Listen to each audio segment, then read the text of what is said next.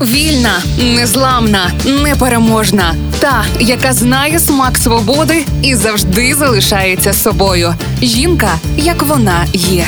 Про жінок, які змінили хід історії в програмі Ольги Телипської на Радіо Перше. У 1920-ті роки ім'я письменниці Марії Галич, єдиної жінки в літературній організації Ланка Марс, було досить відомим в Україні. Зараз воно майже забуте. Марія Галич, філологиня, яка боролась з безграмотністю, вчителювала, брала активну участь у жіночому русі та творила в імпресіоністичній манері. Писала про жінку і нове буття, яке часто ставило її героїнь у межові ситуації.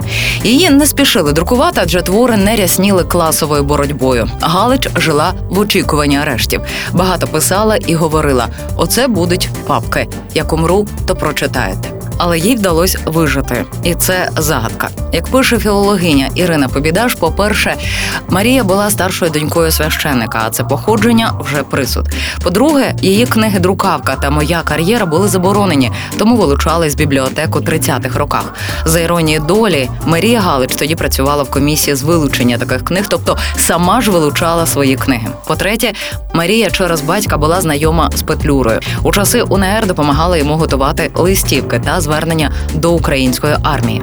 У війну була в окупації. Після війни перебралась до Львова, де викладала українську мову у місцевих вишах, читала лекції в товаристві знання, взяла участь у підготовці російсько-українського словника термінів лісівництва. Наприкінці життя залишила спогади про своїх друзів, плужника підмогильного косинку, і часто згадувала всіх за теплими бесідами з Антоненком Давидовичем, який часом забігав до неї на чай. Померла Марія Галич 22 січня 1974 року у Львові, похована на Личаківському цвинтарі.